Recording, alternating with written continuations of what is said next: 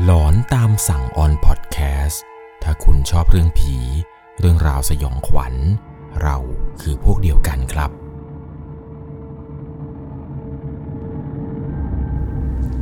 สวัสดีครับทุกๆคนครับ ขอต้อนรับเข้าสู่ช่วงหลอนตามสั่ง อยู่กับผมครับ 1 1 LC ใน EP นี้เนี่ยเสียงอาจจะกลับมายังไม่ปกติร้อยเปอร์เซ็นต์เท่าไหร่นะครับ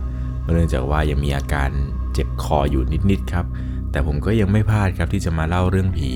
เรื่องราวสยองขวัญให้กับทุกคนได้รับฟังกัน เพราะหลาย ๆ คนครับ บอกว่าขาดไม่ได้ ผมเองเนี่ยก็เลยไม่อยากจะหยุดพักผ่อนอะไรมากมายครับจำเป็นที่ต้องใช้เสียงต่อเนื่อง เสียงอาจจะยังไม่ค่อยคงที่มากนักเลยครับ แต่ว่าอย่างน้อยๆนะครับ ผู้ฟังทางบ้านเนี่ยก็ยังได้รับฟังเรื่องราวสยองขวัญ ที่ผมเนี่ยคัดสรรมาให้ทุกคนได้รับฟังกันอีกเช่นเคย เรื่องราวความสยองขวัญใน EP นี้ เป็นอีกหนึ่งประสบการณ์ของผู้ฟังทางบ้านครับ อยากจะมาเป็นอุทาหรณ์สอนใจ ให้กับผู้ฟังหลาย ๆ ท่านก็แล้วกันครับ ว่าการไปท้าทายพวกผี หรือพวกสิ่งที่มองไม่เห็นนี้ ไม่ควรทำเป็นอย่างยิ่ง เพราะว่าตัวของเขาและเพื่อน ๆ เนี่ย เกือบเอาชีวิตไม่รอดกันเลยแหละครับ ก่อนจะเข้าไปรับชมรับฟังกันใน EP นี้นั้น ก่อนอื่น ผมต้องขอบอกก่อนนะครับ ว่าพฤติกรรมทั้งหมดในเรื่องที่ผมจะเล่าให้ฟังในวันนี้ ห้ามลอกเลียนแบบ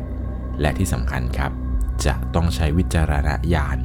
ในการรับชมรับฟังกันให้ดีๆ เรื่องราวในวันนี้ครับถูกส่งมาจากผู้ฟังทางบ้านท่านหนึ่ง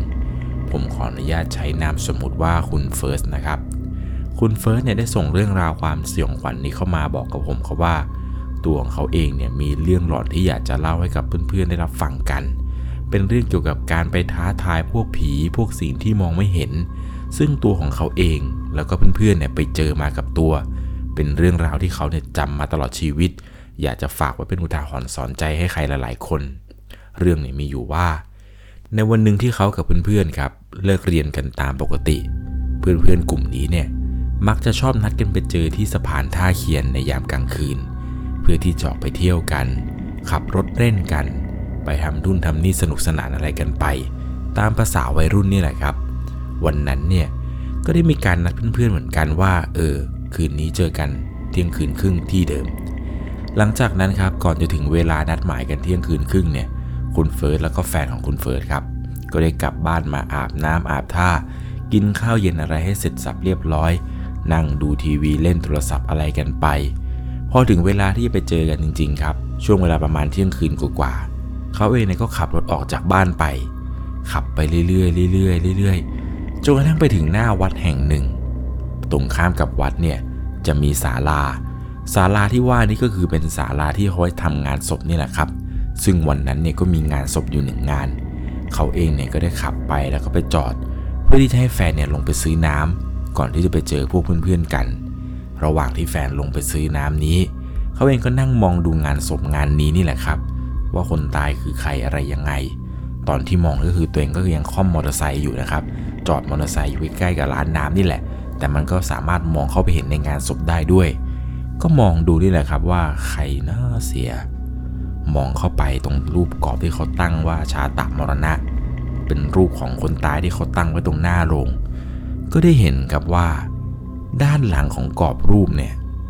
เขาดันไปเห็นขาของคนแก่ๆที่มันเหี่ยวย่นไม่ได้ใส่รองเท้า ตอนนั้นเนี่ยเขาตกใจเลยนะครับ กับสิ่งที่ตัวเองเนี่ยไปเห็น ก็พยายามตั้งสติครับแล้วก็ขยี้ตาตัวเองดูอีกรอบ เพื่อที่จะกลับไปมองอีกครั้งหนึ่ง แต่ครั้งนี้ครับ ที่หันกลับไปดู ปรากฏว่าขาที่เขาเห็นเนี่ยมันหายไป คิดในแง่ดีตอนนั้นคืออาจจะเป็นพวกญาติญาติหรือไม่ก็สับเปลือที่เขามาช่วยงานเนี่ย ดันไปยืนตรงนั้นพอดี คงจะเห็นขาของพวกเขาละมั้ง คงจะไม่ใช่ของคนตายคนนั้นหรอก เพราะว่ารูปของคนตายงานศพงานนี้ แกก็เป็นคนแก่นี่แหละครับ เป็นคนแก่ผู้ชาย ดูแล้วเนี่ยน่าจะประมาณว่าเสียชีวิตด้วยโรคไวชราทั่วๆไป แต่บอกตามตรงคือไม่รู้ครับ ว่าชายคนนี้ที่ข้อของงานเนี่ยไม่รู้ครับว่าเขาเสียด้วยโรคอะไร เพียงแต่ว่าคุณเฟิร์สเนี่ยสันนิษฐานว่าน่าจะเสียด้วยโรคชรา ตอนนั้นเนี่ยแหละครับหลังจากที่หันกลับไปรอบสองแล้วไม่เห็นขานั้นเนี่ยก็ตกใจไปแป๊บหนึ่ง แฟนเนี่ยซื้อน้ำเสร็จก็เดินกลับมาถามว่า เป็นอะไรทำไมทำหน้าเหมือนเจอผี เขาเองเนี่ยก็หันไปมองแฟน ด้วยสายตาที่แบบว่าค้อนๆหน่อย เพราะว่าสิ่งที่เขาเห็นเมื่อสักครู่นี้ เขายังไม่รู้เลยครับ ว่าเขาได้เห็นผี หรือว่าเห็นอะไรกันแน่ ก็บอกกับแฟนว่า อย่าพูดอย่าพูด พูดอะไรก็ไม่รู้สุ่มสี่สุ่มห้านี่งานศพอยู่ตรงนี้ ไม่กลัวหรือไงว่าเขาจะตามกลับไป แฟนเนี่ยก็บอกว่าโอ้บ้าบ้าบอบ้าบอไปไปไปไปเดี๋ยวมันจะรอกัน ตอนนั้นครับแฟนเนี่ยก็ขึ้นหลังรถมา ก็พากันขี่มอเตอร์ไซค์กันไปครับ ไปตามที่นัดหมายอะไรกันไว้ ระหว่างทางเนี่ยเขาก็ได้ถามกับแฟนนี่แหละครับว่า เธอเมื่อกี้ตอนเธอซื้อน้ำอยู่อะได้หันเข้าไปดูตรงศาลาที่เขาเก็บศพทำงานศพอะไรกันไหมแฟนก็บอกว่าก็ไปมองมองๆอยู่นะทำไมอ๋อมีอะไร เขาเองก็ถามแฟนต่อครับว่าแล้วเห็นอะไรหรือเปล่า แฟนก็ตอบว่าไม่ได้เห็นอะไรนะทำไมอะเขาก็เริ่มเล่าให้ฟังเลยครับว่า เมื่อกี้ที่งานศพอะ ห็นขาคนหลังรูป แฟนก็บอกว่า เอ้า เขาบอกว่าเห็นเนี่ย อย่าพูดนะ ทักไปทั่วระวังเถอะ ระวังลุงแกจะตามมาจริง ๆ ล่ะ เขาเองก็เลยบอกกับแฟนครับว่าไม่ได้ทักไม่ได้ทัก แค่เห็นเฉยๆ ระหว่างทางนี่แหละครับ เขาเองก็ยังงงอยู่ว่า ขาที่เห็นเนี่ยเป็นขาของคนหรือขาของผีกันแน่ ขี่ไปตลอดทางเนี่ยก็ยังคิดไปเรื่อยๆเรื่อยๆครับจนกระทั่งเขาขี่เข้าไปอยู่ถนนเส้นหนึ่ง ถนนเส้นนี้เนี่ยสองข้างทางมันมีแต่ป่า ก็มีบ้านคนบ้างป่าปลายครับ ระหว่างที่เขาขี่ไปอยู่นี้ ห่างไปประมาณ 500 เมตร เขาเห็นเหมือนกับว่ามีลุงคนหนึ่งครับ แกกำลังเดินอยู่ข้างทาง ตอนนั้นที่เห็นเนี่ยไม่ได้คิดว่าเป็นผีหรอกนะครับ เพราะเนื่องจากว่าเราแวกตรงนั้นเนี่ยมันมีบ้านคน แกเนี่ยเดินอยู่ข้างทาง แกก็เดินของแกไปเรื่อยครับ แต่เขาเนี่ยพอขี่เข้าไปใกล้เรื่อยๆเรื่อยๆก็เริ่มสังเกตเห็นครับว่า คนแก่ที่เขาเห็นว่าเดินอยู่ข้างทาง ชายคนนี้ไม่ได้ใส่รองเท้า เขาก็ขับผ่านไปครับ ขับผ่านคนแก่คนนี้ไปปุ๊บ ก็เลยมองผ่านกระจกหลังอีกทีหนึ่ง ดูครับว่าแกจะเดินไปไหน พอขับผ่านไปปุ๊บ แล้วก็ชำเลืองไปมองกระจก ปรากฏว่าตำแหน่งที่เห็นว่าคนแก่ๆเมื่อกี้สักครู่นี้เนี่ยที่เดินอยู่ ไม่มีเฉยเลยครับ เขาเนี่ยมองผ่านกระจกแล้ว ปรับกระจกดูให้กว้างก็แล้ว คนแก่ที่เห็นเนี่ยหายไปจากกระจก เขาเลยหันกลับไปดูอีกทีหนึ่งครับ เพื่อความแน่ใจว่าสิ่งที่เห็นเนี่ยไม่น่าจะใช่เรื่องหลอนๆแน่นอนพอหันกลับไปเท่านั้นแหละครับ ไม่เจอลุงคนนั้นจริง ๆ คนแก่ๆที่เห็นว่าเดินอยู่ข้างทางไม่ใส่รองเท้านี้ หายไปเฉยเลยครับ แล้วจุดที่หายไปเนี่ยมันไม่ใช่ตำแหน่งบ้านคนด้วย ตรงนั้นเนี่ยเป็นป่า ถัดไปนี่แหละครับ ถึงจะเจอบ้านคน เขาเนี่ยตกใจมากครับ รางสังหรณ์เนี่ยเริ่มออกอาการทันที ว่าสิ่งที่เห็นเมื่อสักครู่นี้ เจอผีหรือเปล่าวะขี่ผ่านไปเนี่ยก็ระแวงไป คิดในใจครับเหมือนประมาณว่าปลอบตัวเองว่า สงสัยคนไร้บ้านมั้งไม่น่าจะมีอะไรหรอก ก็ขี่ไปเรื่อยๆเรื่อยๆครับโดยที่ไม่ได้ถามแฟนด้วยนะว่าเมื่อกี้เนี่ยเห็นใครเดินข้างทางหรือเปล่าพอไปถึงยังจุดที่นัดเอาไว้กับเพื่อนๆนี่แหละครับ เขาเองกับแฟนเนี่ยก็ได้ทักทายเพื่อนครับที่มันรออยู่ หลังจากนั้นครับเพื่อนคนอื่นในกลุ่มเนี่ยก็ค่อยๆ ขี่ตามกันมาเรื่อยๆเรื่อยๆ ตอนเขาจอดเนี่ย เพื่อนอีกคนหนึ่งก็ขี่ตามมาติดๆเลยแหละครับ มันก็บอกว่าโอ้ขี่ไม่รอเลยมึงบิดหนีอะไรวะ ทางก็ทางเดียวกัน เขาก็เลยพูดกับเพื่อนขำๆไปว่า ก็รถกูมันแรงอะ่ะ เพื่อนก็พากันขำครับ เฮฮาอะไรกันไป พอหลังจากเพื่อนหยุดขำเสร็จปุ๊บครับ เขาก็เปิดประเด็นขึ้นมาเลยว่า ฮ้ยเมื่อกี้มึงขี่ตามกูมามึงเห็นคนแก่ๆเดินเล่ร่อนบ้างปล่าวะเพื่อนก็ทำหน้างงๆ แล้วก็บอกว่า ไม่มีนะ มึงเห็นอะไรของมึง ไม่มีใครเขามาเดินนะเว้ย กูได้ขี่ผ่านทุกวันกูไม่เคยเจอใครเลยเดินตรงนั้น เขาเองเลยบอกว่าไม่มีอะไรมั้ง เออช่างมาเถอะช่างมาเถอะ มามามามามามาคุยกันต่อคุยกันต่อ ตอนนั้นเนี่ยก็เริ่มเอะใจมากกว่าเดิมนี่แหละครับ เพราะว่าตัวเองเนี่ยเห็นตั้งแต่ว่าลุงแกเนี่ยยืนอยู่ไกลๆ จนกระทั่งหันมองกระจกแล้ว หันหน้ากลับไปดูก็แล้ว แต่มันไม่มีเลย ทางก็ทางเปลี่ยวๆเพอๆเนี่ยอาจจะมีเขาแค่คนเดียวด้วยซ้ำครับที่ขับอยู่บนถนนเส้นนี้ ในขณะที่กำลังคิดนู่นคิดนี่อะไรกันไป เหมือนกับเพื่อนๆเนี่ยจะสังเกตสีหน้าของเขาได้ครับ ว่าสีหน้าของเขาเนี่ยเริ่มเปลี่ยนไปเรื่อยๆเรื่อยๆ จากเดิมที่แบบเฮฮาเฮฮาอะไรกับเพื่อน เพราะว่าในหัวตอนนั้นเนี่ยกำลังคิดถึงเรื่องที่ว่าเห็นลุงคนแก่ๆนี่แหละครับ ที่แกเดินอยู่ข้างทาง สีหน้าเขาก็เลยดูซีดๆนิดนึง เพื่อนก็ทักขึ้นมาว่าเป็นอะไรวะ เฟิร์สมึงเป็นอะไรวะเนี่ย ไม่สบายเหรอ เขาก็เลยตอบว่า เอ้ย ไม่ไม่เป็นไรไม่เป็นไร เฮ้ยแล้วตอนที่มึงมากับกูอะเรามาทางเดียวกันอะมึงรู้สึกอะไรแปลกๆวะวะ เพื่อนคนนั้นที่มันขี่ตามเขามาครับ มันก็บอกว่าไม่มีอะไรนะเว้ย หลังจากนั้นครับ มันก็มีเพื่อนคนหนึ่งเนี่ย พูดขึ้นมาว่าไอ้เฟิร์ส มึงเจอผีเหรอวะ มึงเจอผีเหรอวะ ผีหน้าตายังไงมึงบอกกูดิ แล้วมันก็หัวเราะครับ หัวเราะเฮฮาลั่น ประมาณว่าเขาเนี่ยไร้สาระ พูดเยาะเย้ยเขาเลยเฟิร์สเจอผีเฟิร์สเจอผี เขาเองเนี่ยอึ้งครับ กับคำพูดที่เพื่อนคนนี้พูดออกมา โดยส่วนตัวเขาเองครับ ก็จะเป็นคนที่มีเซนส์พอสมควร จากนั้นเนี่ยเพื่อนคนนี้มันล้อว่าไอ้เฟิร์สมึงเจอผีวะ มันก็พูดขึ้นมาเลยครับว่า ถ้าผีมีจริงอะ ออกมาดิวะมึงออกมาดิ มึงออกมาดิวะมึงออกมาหากูเลย มาเลยกูจะเต้นโชว์มึงเลยเพื่อนมันก็พูดหัวเราะนี่แหละครับปนความสนุกสนานอะไรของไป หลังจากนั้นครับ เพื่อนคนนี้มันก็พูดขึ้นมาว่า เอางี้กูว่าเราไปล่าท้าผีดีกว่า ให้เฟิร์สมันเห็นเลยว่า ผีเนี่ยมันเป็นยังไง ตอนนั้นเองครับ เขาเนี่ยก็รู้สึกกล้าๆกลัวๆพอสมควรไอ้เรื่องที่แบบว่าจะไปล่าท้าผีหรือว่าไปท้าทายอะไรพวกนี้เนี่ย ไม่ได้อยากจะทำเลยครับ แต่ด้วยความที่ว่าตอนนั้นเนี่ยอยากจะเอาชนะเพื่อนมันมากกว่า ก็เลยบอกกับเพื่อนเลยว่า เออ เอาดิ มึงอยากเห็นนักไปไปไปไปที่ไหนวะที่เขาว่าผีดูดุเพื่อนที่เหลือครับมันก็พูดขึ้นมาว่า กูรู้อยู่ที่หนึ่ง เขาว่าที่ท่าเคียนเนี่ย ผีดุตอนนั้นครับก็พากันตะเวนหา บ้านร้างสถานที่รกร้างอะไรต่างๆ ที่เพื่อนคนนี้เนี่ยบอกว่ามันมีอยู่ที่หนึ่งแถวแถวท่าเคียนนี่แหละ ก็พากันขี่ไปครับ ขี่กันไปจนกระทั่งไปเจอซอยซอยหนึ่ง ซอยนี้เนี่ยครับเป็นซอยที่เขาว่ากันว่า หากเข้าไปแล้ว จะหาทางออกไม่ได้ ซึ่งเพื่อนเขาคนหนึ่งครับที่ชื่อว่าอาร์ตเนี่ยมันได้ขี่นำเพื่อนฝูงไปทุกคนเลยครับ ขี่เข้าไปในซอยจนกระทั่งขี่เข้าไปเรื่อยๆเรื่อยๆครับ ก็ได้ไปเห็นบ้านหลังหนึ่ง อาร์ตเนี่ยมันก็ได้หยิบลูกประทัดครับ ประทัดลูกนี้เนี่ยเป็นเหมือนกับประทัดลูกบอลลูกเล็กๆนี่เลยครับ หยิบออกมา พวกเขาเนี่ยก็พากันห้างว่า เอ้ยอาร์ตมึงทำอะไรวะอาร์ตมึงทำอะไร อาร์ตมันก็บอกว่ามึงคอยดู มึงดูเลยนะ เดี๋ยวกูจะเล่นอะไรให้ดู หลังจากนั้นครับมันหยิบไฟแช็กขึ้นมาจุดประทัด แล้วก็โยนลูกประทัดลูกบอลเนี่ยครับเข้าไปในบ้านร้างหลังนั้น โยนไปประมาณ 6-7 ลูกเห็นจะได้ เสียงประทัดเนี่ยดังปัง ปัง ปัง เสียงเนี่ยดังก้องกังวานไปหมด หลังจากนั้นครับ ไออาร์ตมันก็พูดเชิงท้าทายประมาณว่า มึงออกมาดิ มึงออกมาดิ ถ้ามึงมีจริงอะ่ะ เพื่อนกับเขาเนี่ยแหละครับ ก็พากันข้ามกัน ตอนนั้นรู้สึกไม่โอเคแล้วครับ หันไปดูสีหน้าแฟนของตัวเองที่มาด้วยกัน แฟนเนี่ยเหมือนกับจะร้องไห้เลยแหละครับ รับไม่ได้กับพฤติกรรมไออาร์ตมันมากๆ ตอนนั้นครับทุกๆคนเนี่ยเอื้อมละอากับเพื่อนคนนี้มากๆครับ ทีแรกกะว่าจะมาเล่นล่าท้าผีกัน แต่มันไม่มีใครคิดมาก่อนเลยล่ะครับ ว่าจู่ๆไออาร์ตเนี่ยมันจะพกประทัด แล้วก็จุดเข้าไปในบ้านล้างหลังนั้น สรุปคือไม่มีใครกล้าลงไปเดินครับ เพราะไม่รู้ว่าถ้าเกิดเข้าไปเหยียบในบ้านหลังนั้นแล้ว ไม่รู้ว่าอะไรจะเกิดขึ้น ถ้าเกิดว่าเข้าไปแล้วเนี่ยเจอดวงวิญญาณที่เขาแบบว่าไม่ชอบพฤติกรรมแบบนี้เนี่ย แล้วขังพวกเขาไว้ในบ้านเนี่ย กว่าจะมีคนมาเจอเนี่ย น่าจะอีกหลายวันเลย ก็รู้สึกว่ามันไม่ใช่แล้วครับกับการกระทำของเพื่อนคนนี้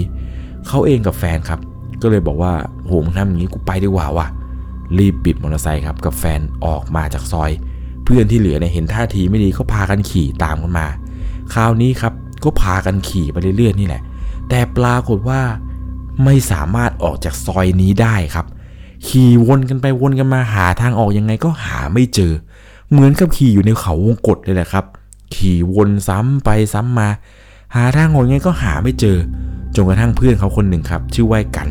ไอ้กันเนี่ยมันบอกว่าเฮ้ยแป๊บนึงดิ กูปวดฉี่วะกูปวดฉี่มันก็ไปจอดรถอยู่ข้างทางครับ พวกเขาเนี่ยก็ขับชะลอดูมันไปเรื่อยๆครับ ก็เห็นว่าไอ้กันเนี่ยมันยืนฉี่อยู่ไอ้กันมันก็ตะโกนว่ามึงมึงรอกูด้วยมึงรอกูด้วยอย่าทิ้งกูดิวะกูปวดฉี่รอแป๊บนึง พวกเขาเองครับครัวคุณเฟิร์สที่ขี่กันไปอยู่เนี่ยก็ขี่ชะลอช้าๆครับ เพื่อมองดูว่าจะกลับทางไหน แต่ขี่ยังไงก็หาทางออกไม่เจอครับ จนตอนนั้นเนี่ยเพื่อนอีกคันหนึ่งครับ มันก็บอกว่าเดี๋ยวมึงไปทางซ้ายเลยนะเดี๋ยวกูไปทางขวาแยกๆกันไป เผื่อใครเจอเนี่ยจะได้เคลียร์กัน เขาเองเนี่ยก็ขี่แยกออกไปครับ ขี่ไปเรื่อยๆเรื่อยๆ แต่ระหว่างหาทางออกกันนี้แหละครับ ปรากฏว่า เขาเองกับแฟนเนี่ยได้ออกจากซอยตรงนี้เป็นคนแรกครับ ในระหว่างที่ออกมา ปรากฏว่าหางตาของเขาดันไปเห็นชายแก่คนเดิมคคนที่เขาเห็นว่าเดินอยู่ข้างทาง ครั้งนี้เนี่ยเขาเริ่มรู้สึกแปลกๆแล้วหรอครับ ก็เลยบอกกับแฟนว่า เธอ เขาไม่ไหวแล้วว่ะเขาไม่ไหวแล้วว่ะ หลังจากที่พูดไม่ทันจบเลยครับ ว่าไม่ไหวอะไร จู่ๆก็ได้ยินเสียงร้องลั่นมาจากซอยครับ เป็นเสียงร้องของเพื่อนเขานี่แหละครับ ที่ชื่อว่าไอ้กัน ไอ้กันเนี่ยมันร้องลั่นเลยครับว่าโอ้ยโอ้ยโอ้ยช่วยกูด้วยช่วยกูด้วยช่วยกูด้วย ตอนนั้นที่ขี่รถออกมาจากซอยแล้วเนี่ย ก็ต้องขี่รถกลับเข้าไปครับ กลับไปเนี่ยก็ได้เห็นว่า ไอ้กันเนี่ยมันนอนอยู่ข้างเหมือนกับเป็นกองขยะครับ แล้วก็เห็นว่าเพื่อนคนอื่นๆเนี่ยที่ขี่แยกย้ายอะไรกันไปเนี่ย ก็ค่อยๆออกมาจากซอยกันครับ แล้วก็บอกว่าเฮ้ยกูหาทางออกไม่เจอว่ะ ตอนนั้นเนี่ยพอมันพูดจบมาหาทางออกไม่เจอปุ๊บ มันเห็นว่าไอ้กันเนี่ยล้มอยู่ครับ ทุกคนตอนนั้นก็เลยมุ่งหน้ามาหาที่กันครับ แล้วก็ถามว่ากันเป็นไรวะ มันไม่รีบออกไป มันนอนอะไรตรงนี้ ไอ้กันมันก็เล่าให้ฟังครับว่าก็กูขี่ตามพวกมึงนั่นแหละ พวกมึงไม่รอกูเลย แต่มันขี่มาด้วยความเร็วครับ มันบอกว่าเหมือนมีอะไรเนี่ยตัดหน้ามัน มันก็เลยเบรกกระทันหัน แล้วรถของมันเนี่ยก็มาสไลด์หยุดอยู่ตรงข้างกองขยะ พื่อนทุกคนก็ตกใจกันครับ รีบลงไปช่วยกันกัน ก็ช่วยกันยกร่างของมันขึ้นมารถยกรถอะไรของมันต่างๆ ขึ้นมาตั้งขาตั้งเอาไว้ แต่ในระหว่างที่กำลังช่วยกันอยู่เนี่ยครับ ตัวเขาเองนั้นเหลือบไปเห็นครับว่า บนถนนบนซอยครับ ตรงถนนบนซอย มีผู้หญิงคนหนึ่ง ใส่ชุดสีเขียวอ่อน กางเกงยีนสีน้ำเงิน ยืนอยู่กลางซอยเลยครับ อยู่ห่างจากพวกเขาไปในระยะที่แบบพอจะมองเห็นว่าเป็นรูปร่างของคน ไม่แน่ใจเหมือนกันครับว่ามันกี่ร้อยเมตรกันแน่ แต่ผู้หญิงคนนั้น ยืนอยู่นิ่งๆยืนอยู่ตรงกลางซอย เสื้อของเธอเนี่ยเหมือนกับจะมีรอยเปื้อนเลือดเต็มไปหมด ตอนนั้นเนี่ยเขาตกใจมากครับที่ได้เห็นผู้หญิงคนนั้น เลยบอกเพื่อนเขาว่า เฮ้ยมึงหนีหนีเขาเองเนี่ยก็รีบพาแฟนขึ้นรถครับ ทุกคนตอนนั้นก็ตกใจเหมือนกันครับ ไม่รู้ว่าให้หนีอะไร ก็พากันขี่ตามเขามาเรื่อยๆเรื่อยๆครับ เพราะว่าเขาคือคนเดียว ที่รู้ว่าทางออกคือทางไหน ก็ขี่กันมาครับตามเขามากันเรื่อยๆเรื่อยๆจนกระทั่งมาอยู่ที่จุดนัดพบกันครับ ที่นัดกันไว้ตรงสะพานท่าเคียน ตอนนั้นครับคุณเฟิร์สก็ได้มองเพื่อนๆครับว่า ยังเหลือใครอีกวะที่ยังมาไม่ถึงที่สะพานตรงนี้ ปรากฏว่าเหลือเพื่อนอีกคนหนึ่งครับที่ยังมาไม่ถึงนั่นก็คือไอ้กัน ที่ว่ารถมันล้มนี่แหละครับ ตอนนั้นเนี่ยทุกคนก็พยายามโทรหากันครับแต่ปรากฏว่ากันเนี่ยก็ไม่รับโทรศัพท์ก็เลยสันนิษฐานกันว่าสงสัยกันยังน่าจะขี่แล้วตามพวกเราอยู่ ทุกคนก็บอกว่า แล้วทำไมมึงทิ้งไอ้กันวะก็เถียงกันครับว่ารถไอ้กันมันล้มทำไมมึงไม่ช่วยมันก่อนวะมันไม่พามันมาด้วยอะไรยังไง ปรากฏว่าในระหว่างที่กำลังเถียงกันอยู่นี้ครับ ก็เห็นว่ามีแสงไฟหน้ารถครับกำลังค่อยๆเคลื่อนเข้ามาใกล้เขาเรื่อยๆเรื่อยๆ ปรากฏว่าแสงไฟหน้ารถที่พวกเขาเห็นเนี่ยมันคือกันครับ กันเนี่ยขี่มาแล้วก็ตะโกนมาแต่ไกลเลยครับว่าไอ้พวกเวนไอ้เพื่อนชั่ว มึงไม่รอกูเลย รถกูก็จะพังแหล่ไม่พังแหล่เนี่ยมันไม่รอกูเลยวะตอนนั้นมันตะโกนมาก็ขี่มาเรื่อยๆเรื่อยๆครับจนกระทั่ง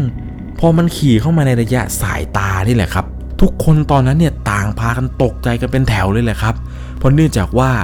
รถที่กันมันขี่มาเนี่ยมันมีผู้หญิงคนหนึ่งครับ ซ้อนท้ายมันมาด้วย และสภาพที่ของผู้หญิงคนนั้นที่เห็นกันตอนนั้นคือ ใบหน้าเนี่ยมีตาดำแบบดำทั้งดวงไม่มีตาขาว เลือดเนี่ยไหลออกมาจากทางจมูก ปากเบี้ยว มีรอยช้ำที่ใบหน้า ทุกคนตอนนั้นพอเห็นสภาพที่ไว้กันเนี่ยพาผู้หญิงคนนี้มาด้วยเนี่ย ก็พากันบึงรถหนีแยกย้ายกันไปคนละทางเลยเลยครับทิ้งไว้ให้กันเนี่ยมันงงอยู่คนเดียว ตอนนั้นเนี่ยเขากับแฟนครับตัดสินใจบิดกลับบ้านกันโดยทันทีด้วยความกลัว เขาก็เลยบอกกับแฟนครับว่า เธอ เธอคืนนี้แม่งหนักจริงว่ะ เราแม่งโคตรกลัวเลย ทำไมพวกเราต้องมาเจออะไรแบบนี้ด้วยวะ ระหว่างที่บิดไปนี้ครับเขาก็พูดแบบนี้แหละ แฟนก็บอกว่า สงสัยเป็นเพราะว่าพี่อาร์ตนั่นแหละไปเล่นอะไรแบบนี้ หนูกับพี่เลยพลอยซวยไปด้วยเนี่ย คนบ้าแล้วก็ทัดไปจุดในบ้านล้างวะ รู้รู้อยู่ว่าผีดุจะตาย ขี่ไปก็บ่นไปครับ ถึงเรื่องที่อาร์ตเนี่ยมันเอาประทัดไปจุดใส่ในบ้านร้างหลังนั้น พอมาถึงยังที่บ้านของตัวเองปุ๊บเขากับแฟนเนี่ยก็พากันนั่งสงบสติอารมณ์กันสักพักใหญ่ ตอนนั้นเนี่ยก็คุยกันครับ ว่าเห็นเหมือนกันไหมที่ว่ามีผู้หญิงอะไรเนี่ยนั่งซ้อนท้ายรถของไอกันมา แฟนของคุณเฟิร์สครับก็บอกว่าเห็นเหมือนกัน ตกใจเหมือนกัน ไม่คิดว่าเขาจะตามกลับมาในลักษณะแบบนี้ ในระหว่างนั้นครับที่กำลังนั่งคุยกันอยู่ที่หน้าบ้าน ปรากฏว่าเขาได้ยินเสียงเหมือนกับเป็นเสียงหัวเราะครับ แววขึ้นมา เสียงเนี่ยเป็นเสียงหัวเราะแบบเป็นแบบเสียงหัวเราะยันยานๆเยือกเขาเนี่ยตกใจเลยแหละครับ รีบกำพ้าในคออย่างแน่น ก่อนที่จะพูดว่า พวกผมไม่ได้ตั้งใจเจตนาที่ลบหลู่เลยนะครับ อย่าได้จองเวรจองกรรมกันอีกเลยพอหลังจากที่พูดจบนั่นแหละครับ ปรากฏว่าได้ยินเสียงเหมือนกับเป็นเสียงคนแก่ พูดขึ้นมาประมาณว่า มึงเห็นกูใช่ไหมมึงได้ยินกูใช่ไหม พอสิ้นเสียงนั้นแหละครับ เขารีบวิ่งเข้าบ้านแบบไม่คิดชีวิต ปล่อยให้แฟนเนี่ยนั่งอยู่ตรงหน้าบ้านคนเดียวครับ ตอนนั้นเนี่ยเขาทำอะไรแทบไม่ถูกเลยครับ วิ่งเข้ามาในบ้านเนี่ย รีบเข้ามานอนคุมโปงเอาไว้ แฟนรีบวิ่งตามเข้ามาถามว่าพี่เป็นอะไรเนี่ยทำไมทิ้งหนูไว้หน้าบ้านคนเดียว เห็นอะไรอีกอะเขาเนี่ยไม่ได้พูดไม่ได้จาอะไรกับแฟนเลยนะครับ ตอนนั้นเนี่ยตัวสั่นไม่หยุด รู้สึกกลัวแบบบอกไม่ถูกจริง ๆ ทั้งเสียงในหัว ทั้งผู้หญิงเสื้อเขียวที่เห็น ไหนจะผีลุงคนนั้นที่เห็นที่งานศพก่อนจะไปเจอไอ้พวกเพื่อนเวรนั่นอีก จนเขาเนี่ยคิดไปหลาย ๆ เรื่องครับก็ยิ่งทำให้ตัวเองกลัวไปเรื่อยๆเรื่อยๆจนกระทั่งเนี่ยตัวเองเหมือนกับจะเผลอหลับไปด้วยความเหนื่อยด้วย ในตอนที่หลับไปครับ เขาเนี่ยรู้สึกเหมือนกับจะหายใจไม่ออก คล้ายๆ กับว่ามีคนเนี่ยเอาเท้ามาเหยียบไปที่หน้าอกของเขา เขาก็พยายามเรียกร้องไปว่าแฟนมาช่วยครับ แต่พยายามพูดเท่าไหร่เนี่ยก็พูดไม่ออกครับ เสียงเหมือนมันติดอยู่ในลำคอทำได้แต่ร้องอะอะอะอะอะอะอะกลับกลายเป็นว่าเขาเนี่ยทรมานมากครับ ก็เริ่มสะกิดแฟนสะกิดแฟนให้แฟนตื่นครับ จนแฟนเนี่ยตื่นขึ้นมาก็ถามว่าพี่เป็นไรพี่เป็นไรพี่เป็นไร เขาเนี่ยเหมือนกับค่อยๆ โล่งครับ เริ่มหายใจกลับมาปกติได้ ก็เริ่มเล่าให้ฟังเขาว่าโอ้เกือบตายเลยเกือบตายเลย ไม่รู้ว่านี่เขาเรียกว่าผีอำเป็นแบบนี้หรือเปล่าอะไรยังไง ก็เล่าให้แฟนฟังครับ กับสิ่งที่เจอเมื่อสักครู่นี้ จนแฟนก็บอกว่าเออพี่ไม่มีหรอกแป๊บหลับหลับต่อหลับต่อ ก็พากันหลับไปแค่ได้แป๊บเดียวครับเพราะว่ากว่าจะไปถึงบ้านเด็กก็เกือบเช้าแล้วพอเช้ามาครับก็เล่าเรื่องราวทั้งหมดเนี่ยให้แม่ฟัง แม่ก็พาไปวัดวัดหนึ่งครับ เป็นวัดใกล้บ้านแล้วแม่ก็บอกว่ามีพระรูปหนึ่งเนี่ยเขามีวิชาเขาเนี่ยเพราะน่าจะช่วยเราได้ ตอนนั้นเขาเองก็งงเหมือนกันครับ ว่าตกลงเนี่ยท่านเป็นพระหรือเป็นหมอผีกันแน่ แต่ด้วยความที่ว่ากลัวครับกับสิ่งที่เกิดขึ้นเมื่อคืนนี้พระรูปนั้นเนี่ยพอไปถึงครับ ท่านก็เรียกเข้าไปหา เขาก็เล่าให้ฟังครับว่าเมื่อคืนเนี่ยไปเจออะไรกันมา เล่าตั้งแต่เห็นขาของลุงคนหนึ่งที่งานศพ รวมไปถึงเข้าไปล่าท้าผีอะไรกัน หลังจากนั้นครับ พระท่านเนี่ยก็พูดประมาณว่า ผีที่โยมไปเห็นเนี่ย มันเหมือนกับจะสนใจในตัวโยมมากเลยนะเเหมือนกับเขาเนี่ยต้องการอะไรจากโยม ประมาณว่าโยมเนี่ยเห็นเขา ได้ยินเขา เขาก็เลยอยากจะให้โยมเนี่ยช่วยอะไรบางอย่าง ตอนนั้นเนี่ยเขาก็รีบบอกกับหลวงพ่อไปครับว่า ผมผมไม่ผมช่วยอะไรครับ ผมไม่ช่วยเลยครับ ผมไม่รู้ผมไม่เอาไม่เอาผมกลัวผมกลัว หลังจากนั้นครับท่านก็ทำน้ำมนต์อะไรให้เอาให้ไปอาบ เอาให้ไปกินก่อนนอน แล้วก็บอกว่าก่อนนอนอย่าลืมสวดมนต์ด้วยนะไหว้พระสวดมนต์ซะเขาก็เลยตอบตอบครับครับครับ หลังจากนั้นครับพระรูปนี้เนี่ยก็เอาสายสิญจนมาพันไว้ที่หัวของเขาเสร็จปุ๊บเนี่ยก็ลากจากหัวมาให้เขาพนมมือ แล้วก็สายสิญจนเนี่ยครับพันที่มือเขาที่พนมมือเอาไว้อีกที หลังจากนั้นเนี่ยท่านก็ถือไอ้สายสิญจนที่เหลือไว้ แล้วก็ท่องคาถาอะไรสักอย่างหนึ่งความรู้สึกตอนนั้นเนี่ยเหมือนกับเขาจะหลับเลยแหละครับ เพราะว่าคาถาที่พาท่านนี้เนี่ยท่องมันนานมาก แล้วมันเป็นคาถาที่แบบท่านท่องไวเหมือนกับท่านเนี่ยจำได้เลยครับ ว่าท่านจะท่องคาถาอะไรประมาณนี้ ท่านเนี่ยก็พูดกับเขาครับว่าตั้งสติเอาไว้นะ อย่าให้หลุดเลยจนกว่าจะเสร็จพิธี ท่านเนี่ยก็พูดไปแล้วก็ท่องคาถาไป ท่องไปได้สักพักหนึ่งท่านก็จะหยุดท่องครับ แล้วก็จะบอกคุณเฟิร์สว่าตั้งสติไว้นะโยม แป๊บหนึ่งนะใกล้เสร็จแล้วใกล้เสร็จแล้ว แล้วท่านก็จะกลับมาท่องต่อครับแบบคาถาเหมือนกับเป็นคาถาพวกทางเขมรทางขอมอะไรไม่รู้ เหมือนกับจะดูแล้วเนี่ยท่านน่าจะมีวิชาอาคมติดตัวมาก่อนที่ท่านจะมาบวชด้วยซ้ำไป หลังจากนั้นครับ เสร็จพิธีานก็บอกให้ไปทำบุญครับไปถวายสังฆทาน กวดน้ำแผ่เมตตาให้เจ้ากรรมนายเวรหน่อย สิ่งที่มันตามโยมมานั่นแหละ เออลักษณะไปเลยที่เห็น เห็นคนแก่ๆใช่ไหมเห็นคนผู้หญิงใช่ไหมเห็นเด็กเห็นผู้หญิงอะไรนะก็พูดไปเลยโยมพูดตามลักษณะที่โยมเห็นเขาเนี่ยก็แผ่เมตตาให้เจ้ากรรมนายเวรแล้วก็พูดไปเลยครับว่าขอแผ่อุทิศส่วนกุศลให้กับดวงวิญญาณของคุณลุงคนนั้นนะครับ ที่ผมเห็นแล้วก็ผู้หญิงที่ใส่เสื้อเขียวที่เห็นที่บ้านล้างตรงนั้นด้วยนะครับ ท่องไปเนี่ยก็มือสั่นไปครับ ค่อยๆลินน้ำลงที่ใต้ต้นไม้เรื่อยๆเรื่อยๆเรื่อยๆจนกระทั่งน้ำหมดเนี่ยเขารู้สึกว่าโล่งใจขึ้นมาอีกปอดหนึ่งแต่ว่าหลังจากที่พระท่านนี้เนี่ยทำพิธีให้ครับ เรื่องแปลกๆอะไรเนี่ยก็ไม่ได้เจอเลย นอนหลับฝันดี เรื่องหลอนๆเรื่องอะไรแปลกๆที่มันตามเข้ามาจากที่บ้านล้างหลังนั้น รวมไปถึงงานศพงานนั้นเนี่ยเขาก็แทบจะไม่ได้เห็นเลยนะครับเรียกได้ว่าโชคดีมากครับที่แม่เนี่ยพาไปเจอพระท่านนี้ ถ้าไม่อย่างนั้นเนี่ย เขาคงจะโดนพวกผีพวกวิญญาณเนี่ยหลอกหลอนไปอีกนาน ฟังมาถึงตอนนี้เนี่ย ทุกคนก็อยากจะรู้ใช่ไหมครับ แล้วเพื่อนคนที่เหลือๆของคุณเฟิร์สเนี่ย แต่ละคนเจออะไรกันบ้าง ผมจะขอสรุปสั้นๆให้ฟังอย่างนี้ครับ คนที่ชื่ออาร์ตที่ว่าไปโยนประทัดเข้าบ้านล้างอะไรนี่แหละครับ ได้ข่าวว่าจบจากคืนนั้นเนี่ย มันบอกว่ามันเจอผู้หญิงคนหนึ่งครับ ตามกลับไปที่บ้าน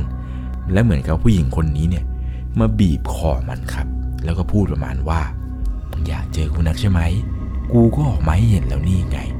ทำไม มึงกลัวกูหรอ มึงอยากเจอกูไม่ใช่หรอ มึงอยากเจอกูไม่ใช่หรอ เสียงผู้หญิงคนนี้เนี่ยครับ พูดวนซ้ำไปซ้ำมาอะไรอยู่อย่างนี้ ส่วนเพื่อนอีกคนหนึ่งที่ชื่อว่ากันเนี่ย ที่ว่ามีผู้หญิงซ้อนท้ายมันมา มันบอกว่ามันกลัวมากครับ กับสิ่งที่เพื่อนๆเนี่ยทำกับมัน ค่ำคืนนั้นเนี่ย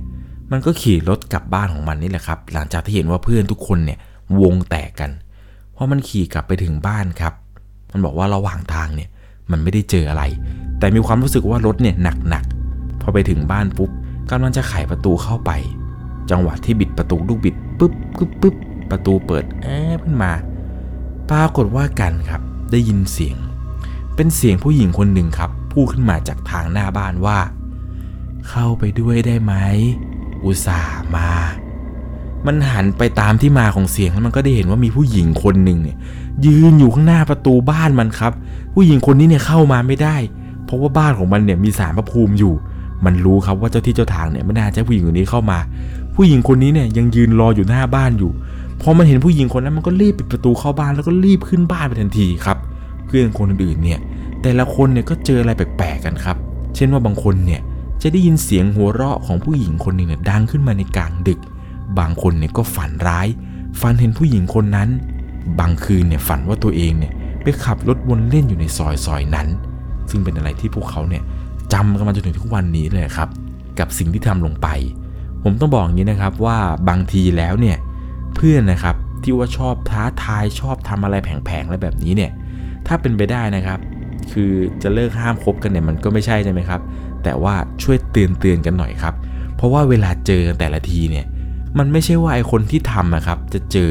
เพื่อนคนที่เหลือนี่แหละครับ ที่ไปด้วยกันเนี่ย ส่วนใหญ่เนี่ยตกเป็นลูกหลงกันทั้งนั้นเลยแหละครับ เป็นแพ้รับบาปกันหมด ไม่ได้ตั้งใจว่าจะทำอะไรด้วยซ้ำแต่สุดท้ายครับก็เจอผีกันอยู่ดีนี่ไม่ใช่แค่ว่าเรื่องราวเรื่องนี้ของคุณเฟิร์สนะครับที่ส่งเข้ามาที่ว่าเขาเองไม่ได้เป็นคนจุดประทัดแท้ๆแต่ ยังเจอผีผู้หญิงคนนั้นเนี่ยตามมา ยังมีอีกหลายเรื่องราวเลยครับ ลองไปฟังกันดูนะครับ ถ้าหลาย ๆ คนที่ชอบฟังเรื่องผีเนี่ยจะรู้ดีครับว่าส่วนใหญ่แล้วเนี่ยผีที่เจอกันเนี่ยมักจะไม่ได้ค่อยเจอกับตัวเองเลยนะครับ ส่วนใหญ่จะมีเพื่อนในกลุ่มคนหนึ่งที่มันปากหมาที่มันกล้าๆเนี่ย มันจะชอบท้าทายครับ ส่วนมากเนี่ยไอ้คนท้าทายไม่ค่อยได้เจอเลยครับ แต่คนที่ไม่ท้าทายเนี่ยเจอประจำยังไงนะครับ เรื่องราวทั้งหมดที่ผมเล่าให้ฟังในวันนี้เนี่ย ต้องบอกเลยครับว่าต้องใช้วิจารณญาณในการรับชมรับฟังกันให้ดีนะครับ เพราะเนื่องจากว่าเรื่องที่ผมเล่าทั้งหมดนี้เนี่ยก็เป็นประสบการณ์ครับที่คุณเฟิร์สเนี่ยผู้ฟังทางบ้านได้ส่งเรื่องราวเรื่องนี้เข้ามายังไงนะครับ ถ้าจะไปพูดท้าทาย หรือจะไปเล่นล่าท้าผีอะไรกันในบ้านล้างแล้วก็เป็นไปได้เนี่ยอย่าไปดีกว่าครับ ผมไม่อยากจะบอกว่าจะต้องทำยังไงอะไรยังไง คือถ้าไปแล้วเนี่ยมันก็ไม่ใช่แค่ว่าเราไปเห็นผีแล้วก็วิ่งหนีกัน แต่บางรายเนี่ยโดนตามกลับมา คือตามกลับมาอย่างเดียวก็ไม่เท่าไหร่หรอกครับ แต่